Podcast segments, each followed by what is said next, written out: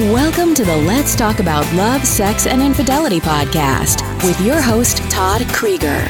Todd has over 35 years of experience working with thousands of couples as a licensed therapist in his private practice. Todd shares his insights on this show. It's never too early to divorce proof your marriage or too late to heal yourselves and have the relationship you truly want. Well, hello, everybody.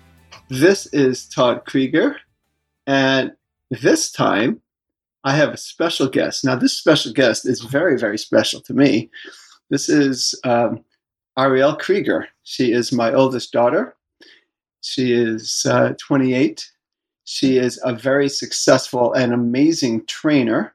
She has helped me virtually because she lives in LA and I live in Orange County, even though we do get together, but oftentimes she'll just help and she's, she's amazing how she could help out. And, uh, and she's also in graduate school getting her master's in human nutrition, right? So why do I have my daughter here with me today? It's because the two of us are going to talk about how to overcome self-sabotage. With the new year, upon us, or it doesn't really matter whether it's New Year or whether you're hearing this four months from now or whenever you're hearing this recording. At any time, it's important to be able to learn how to overcome ourselves. That there are areas in our lives where we can sabotage ourselves. Some some of us are really good in some areas, and maybe not so much in others. The two of us will be talking about three main areas, even though she'll do a lot of the talking about fitness, and she'll be doing a lot of talking about food and whatever else she wants to talk about fitness and lifestyle and food. Uh, I'll throw in a, uh, my two cents about relationships because we sabotage in relationships and there's reasons why we do it. So we're going to go a little deep into it. Um, and you'll be able to hear from her as well as I about how to overcome it. So, hi, sweetie.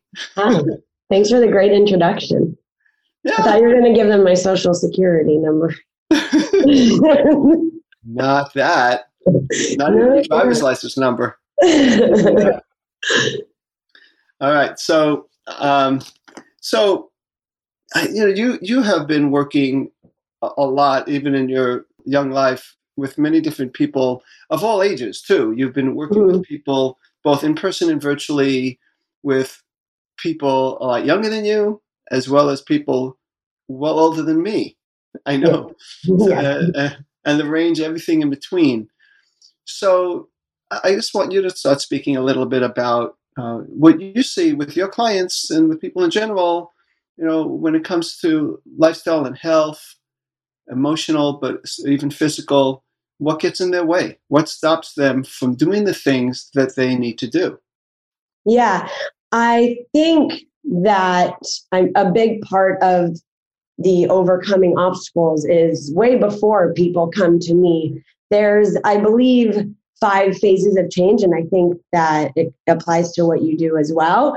Where the first, you know, there's pre contemplation, contemplation, uh, I believe it's action, maintenance, and I think I, I, I missed one in between. Pre-contemplation, contemplation, preparation. preparation. So then action is not, so there's three steps before people come to me. Right. So there is a lot of, there's a huge part of the population that's stuck in those first three phases. And, you know, there are a variety of obstacles. But what I see once people come to me and have taken action that blocks people from getting to their goals is there's a variety of obstacles. And one that I know we mentioned that I talked to you about is self compassion. I think there's a, a lot of lack of self compassion with, you know, this idea of like what people should be doing, like what I should be eating, what I should look like, how many times I should work out, how hard this should be for me. I have many clients that most of my clients are like, this, it, this shouldn't be this hard.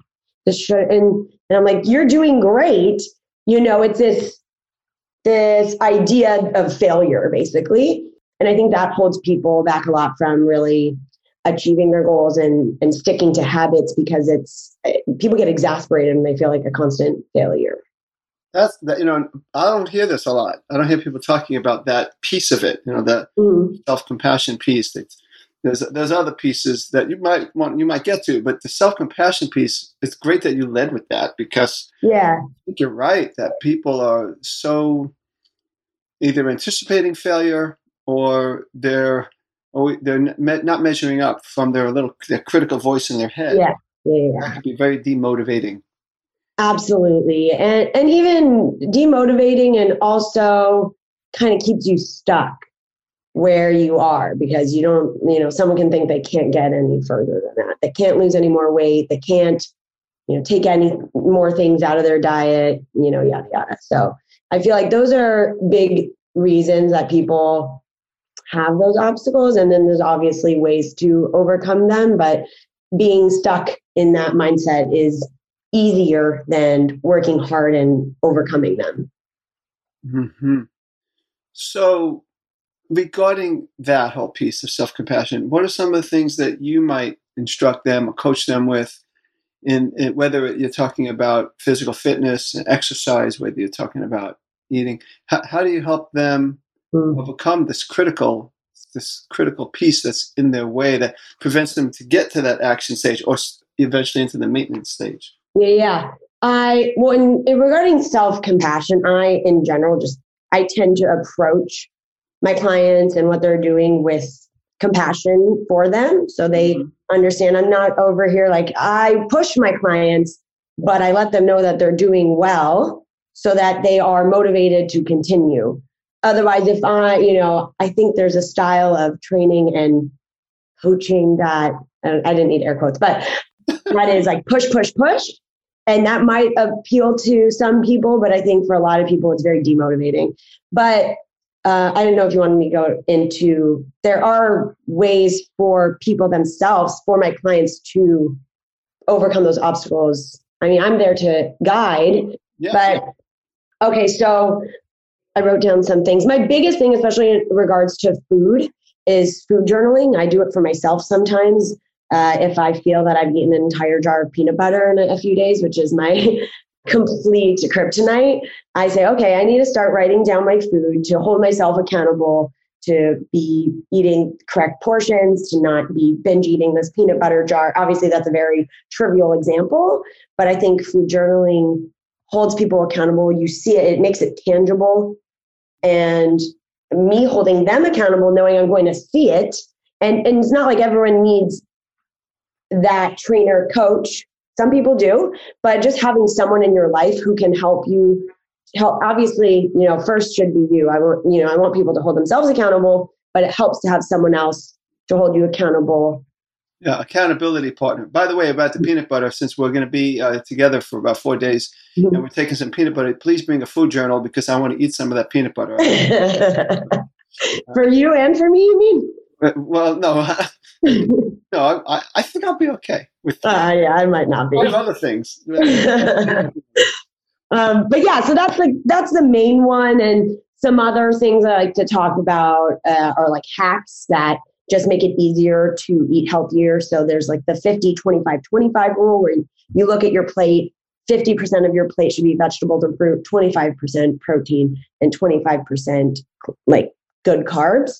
There's also uh, meal prepping. Like I love overnight oats. So if I'm hungry, instead of uh, going for something that's maybe a little unhealthier, I have my protein oats. So a lot of overcoming habits, poor habits in terms of food is just setting yourself up for success, in my opinion. It's yeah. good. I also, you know, I, I, I know you mentioned to me just because we didn't really we're doing this pretty spontaneously, but you did mention SMART goals, which I teach with my grad students. Yeah. I'm a therapist, I'm also a professor. So when you're talking about SMART goals, uh, so talk a little bit about what that means. That's an acronym. SMART. Yeah. So it stands for specific, measurable, attainable, relevant, and time bound. There's other variations of it, but the whole idea, and usually that's in terms of like fitness or weight loss goals but the whole idea is to have something that's so specific because if you have too broad of a goal or it encompasses too many things, again, it's about setting yourself up for success. So that could potentially set you up for failure. Um, and I've been there where I'm like, okay, I'm going to meditate every day and then I'm going to you know, turn off my technology and I'm going to, you know, read a book and then it's too much at once and none of it happens. So it's, Right. it's always better to have something more specific. So I, I wrote a couple examples down. Uh, for an example would be, I will take two workout classes a week for 30 days. You know, it's, it's specific, Specific. it's time bound, it's relevant to that person's goals ideally, and it's fairly attainable and it's measurable, right? You can count how many times you take a class. Yeah. Uh, another example, in one month, I will be able to walk 60 minutes straight without resting. Uh, I'll give one more, um, two more goals because they're, they're all different, right? And another one is weight loss. If you have a specific, in two months, I would like to lose five pounds uh, by doing X, Y, Z and maybe like it's an action. So uh, I want, I will be able to do, will not want, I will be able to do one pull up in 30 days. So there's a lot of different SMART goals that can kind of encompass different parts of lifestyle. So having those is really nice to keep in mind, you know, write it down, think about it, you know, so, so that's important as well. What Yeah, I was going to say is is in relationships too, you know, and- basically what you and I are talking about is how to do the harder thing, even though it's easier in the long run, versus Mm-hmm. Yeah. the easier thing, which is harder in the long run. So, for example, as you know, I I work out, I hike, and uh, and it makes it easier to lift things that are heavier. It makes it Mhm. easier to keep up with you when Mhm. you do things because uh, I work out. But it's it, it- you know obviously the harder thing is going up that hill. Um, and when it comes to relationships, listening with, with my couples that I see, the easier thing in the short term is to get reactive and defensive. Yeah. The harder thing is take a breath. It's like I call it building emotional muscle, hmm you know. And so one of the things that I do with people to help them overcome self sabotage is to understand the saboteur, the inner saboteur, the, hmm the part that is getting in the way. That part that's getting in the way is trying to do something good if, if it's not. It's like a It's like, is it a protective? Yeah. Yeah. Yeah. Yeah. So it's oftentimes a protective part when it comes to relationships. Yeah. So it's like a well intentioned, but it doesn't uh, give a good result. And so, for example, a person that shuts down, instead of, if I say to him, well, stop shutting down, well, that's not going to do anything. I got to deal with the resistance. And I know you do that with your clients too. Yeah. You know, dealing with, so to get more interested in a loving and accepting way, like, tell me more about that part of you that shuts down. What is it Mhm. doing for you? How is it protecting you? Or the person that right away gets all emotional, maybe even starts to raise their voice. What does that do for you? What is that part of you protecting you from? And and ultimately, my job is to get to the parts that are the most wounded and, and, Yeah. and, that's in the way. So I think whether you're talking about relationship, whether you're talking about fitness, whether you're talking about nutrition, which is part of fitness, Mhm. um, just about anything, even even just working on our career, it's always helpful, I think, to tune in to that part. What is Yeah. that part? And we have different parts. You know, this is really a very important concept that we have different parts, and they're not always in agreement. It's like having a bunch of people in a committee room, and they, all they don't all agree with each other. But we have to decide what what's the part, what is the what's the healthiest part, right? And we have the Mhm. healthiest part, the part that's loving, the part that's disciplined, the part that wants that's that's a dreamer that wants to see what we could. Well, we want that to run the show. We know there's other parts that are going to be going. Yeah, but what if you don't reach the goal? You'll be disappointed. So why? Yeah. They're like, come Right. back. Right. Right. So uh, I know you and I could talk forever. Maybe we'll do this again. But Yeah. the key here is uh, is what we're talking about is overcoming that's that that um, resistance to doing Yeah. doing that right thing. And like I said really earlier in in this, that you are a trainer extraordinaire and you do it Mhm. virtually, or people could come to you uh, in your area of town of, of West Hollywood. Um, but virtually works just great, just like my what I do lately. I've been doing it all virtual, and it works just Yeah. great. But coming from a dance background, you learn how to cue people properly. Yes, cueing. See all the little things. Yeah, All that ballet paid off, yes, it did, and it's just literally for you. yeah, like when you know to the audience that's listening or watching. I mean, it's it's like she'll just say, "Move this way five degrees," or do, do, uh, you know, straighten this. And I'm like, how do you see this on the video? But she sees me pretty loud, uh, pretty wide and big, I guess, on the on the video. Yeah. Um, and it's been immensely helpful.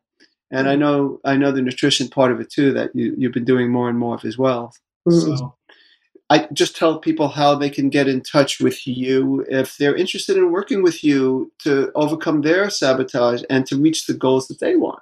Yeah, especially in this new year. Will you link to it with a Yeah, in I'll have notes? this. I'll Okay, great. Yeah, I was like, should I spell this out? Yeah, uh, I would say email would probably be the best. So it's Ariel CPT at healthylivingwithari.com. That's my company, Healthy Living with Ari. You can also find me um, at Instagram with Healthy Living with Ari. Yeah, so and you'll you'll see that link, and you know every time you type it in, you're already burning calories because it's a long. Is that's good. that good? yeah, that's funny. That was funny. Yeah, I'm known in, among my family for giving bad jokes because every once in a while it comes out with, you know, That was a good one, though. That was a good one. yes, It wasn't quite a Toddism. it was Yes. better. yes, uh, the Toddism is definitely not. It's a bad joke, but that that was not a Toddism. Which is um, yeah. So um, say it one more time. Just say it one more time. yeah, Ariel CPT at healthylivingwithari.com. And then that second part is my Instagram as well, Healthy Living with Ari. Okay. Thanks, my dear. See you Thank soon. you. And thank you all. And uh, hopefully uh, you could benefit, or if you know someone that, that, that could, please pass this on. Take care. Bye. Bye. Thank you for tuning and listening to today's episode of Let's Talk About Love, Sex, and Infidelity podcast with your host, Todd Krieger. Please leave a review, subscribe to the show, and be sure to visit www.toddkrieger.com for more resources that will help you get the love you want and for back episodes of the show.